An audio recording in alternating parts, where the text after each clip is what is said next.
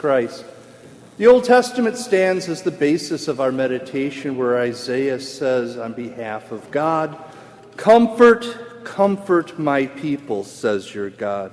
Speak tenderly to Jerusalem and cry to her that her warfare, warfare is ended, her iniquity is pardoned, and she is received from the Lord's hand double for all her sins. The Old Testament prophets led a tough life. They were belittled publicly, disrespected, abused, traumatized, and many were murdered.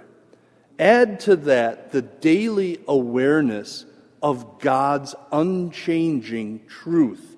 They knew God's faithfulness in days past when he miraculously delivered and called to repentance to restore. They knew God's word in the present, that it was here and it was real and it would not perish. And then, because they were prophets, they knew what the future held. They knew what God was going to do. Isaiah was one of these prophets who balanced the past with the present and the future. There is a seasonal story that comes around this time of year that deals with visitors from the past and the present and the future. Charles Dickens' A Christmas Carol turns a whopping 180 years old next week. Now, I've read it in its original form, and it's a hard read because of the vocabulary. I've seen it in animation, I've seen it in movies. Thankfully, to this date, I've never seen the musical, and I'm happy with that. But my favorite is the 1999 version with Patrick Stewart or Captain Picard as Ebenezer Scrooge. Ebenezer, by this, your help, Lord, I've come to this point. That's what the name means. But that's not what Ebenezer was all about. He was more of a God helps those who help themselves kind of guy. And he was filled, his life, with poor choices. And those would be pointed out by ghosts of Christmas past and Christmas present and Christmas future. He made life miserable for those people around him, especially the good and hardworking, overworked, underpaid Bob Cratchit. He hated Christmas, especially the, the orphans that sang Christmas carols that Christmas Eve, the what Christmas aid fund people that came to get a little bit of offerings, and all that freewheeling Christmas cheer. He hated it all. The one redeeming thing is he kept his office really cold. I like that. Recall late that night, he tucks himself into bed, and none other than the specter of his former partner, Jacob Marley, comes to visit in his bedroom, and he cries, I'm doomed to wander through the world, oh, woe is me, and witness what I cannot share, but might have shared on earth and turn to happiness. And Scrooge notices, You are fettered. Tell me why. I wear the chain I forged in life. I made it link by link and yard by yard. I girded it on of my own free will, and of my own free will I wore it. Is its pattern strange to you? And Scrooge just trembles in the corner. Or would you know the weight, the length, and the strong coil you bear yourself? It was full and heavy and long this seven Christmas Eves ago, but you have labored on it since. Yours is a ponderous chain. Jacob, Scrooge implores, old Jacob Marley, speak to me, speak to me of comfort, Jacob. Comfort, comfort, ye my people, says your God. Speak tenderly. But Marley responds, I have none to give. Comfort comes from other regions, Ebenezer Scrooge and is conveyed by other ministers to other kinds of men. In the busyness of this season with all of the self made to do lists that we want to get to done and all the pressures of getting kids to where they need to be and suppers to where they need to be eaten, we need to hear words of comfort. It is longing in our hearts to hear tender words of forgiveness, encouragement, and hope. Well, Ebenezer Scrooge's night is just beginning. First comes the ghost of Christmas past. This phantom rushes him through his early years, and he sees the poor choices he made in life. Not choices of love and happiness, but choices of getting ahead and using others as stepping stones. Perhaps we too can see a little bit of our past there as well. Then comes the ghost of Christmas present. This one accompanies Scrooge to the home of his poor worker, Bob Cratchit. There, instead of a Christmas turkey, Mrs. Cratchit is preparing Christmas or a turkey soup. And the ghost points Scrooge to the youngest child, crippled Tiny Tim. Poverty will soon grind the life out of this boy.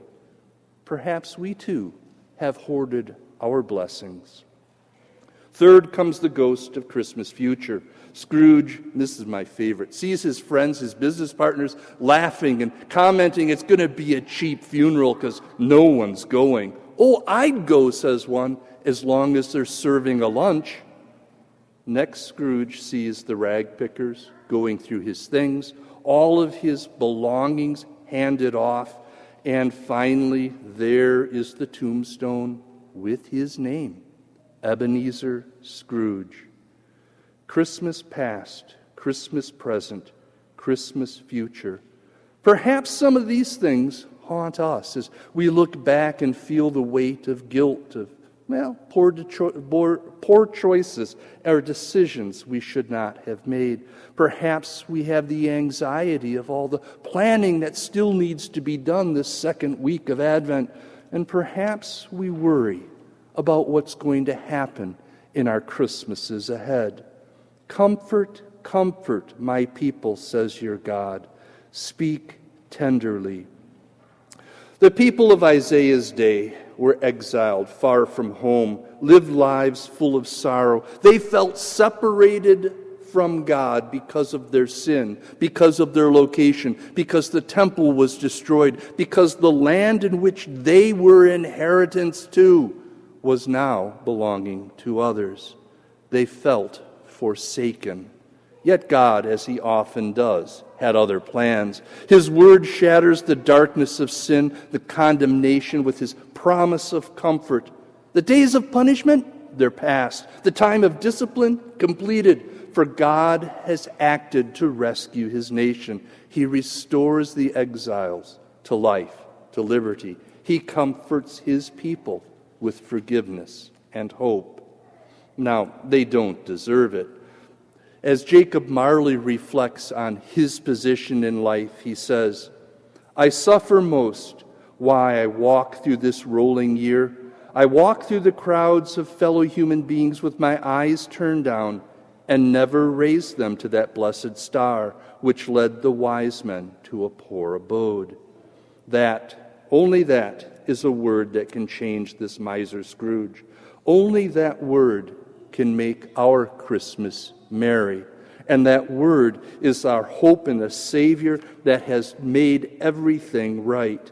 Comfort, comfort my people, says your God. Speak tenderly to Jerusalem and proclaim to her that her hard service is ended. And so Scrooge, heart changed, life restored, goes out and buys the biggest turkey, larger than Tiny Tim. Why? Comfort, says your God. The time of hard service has been completed.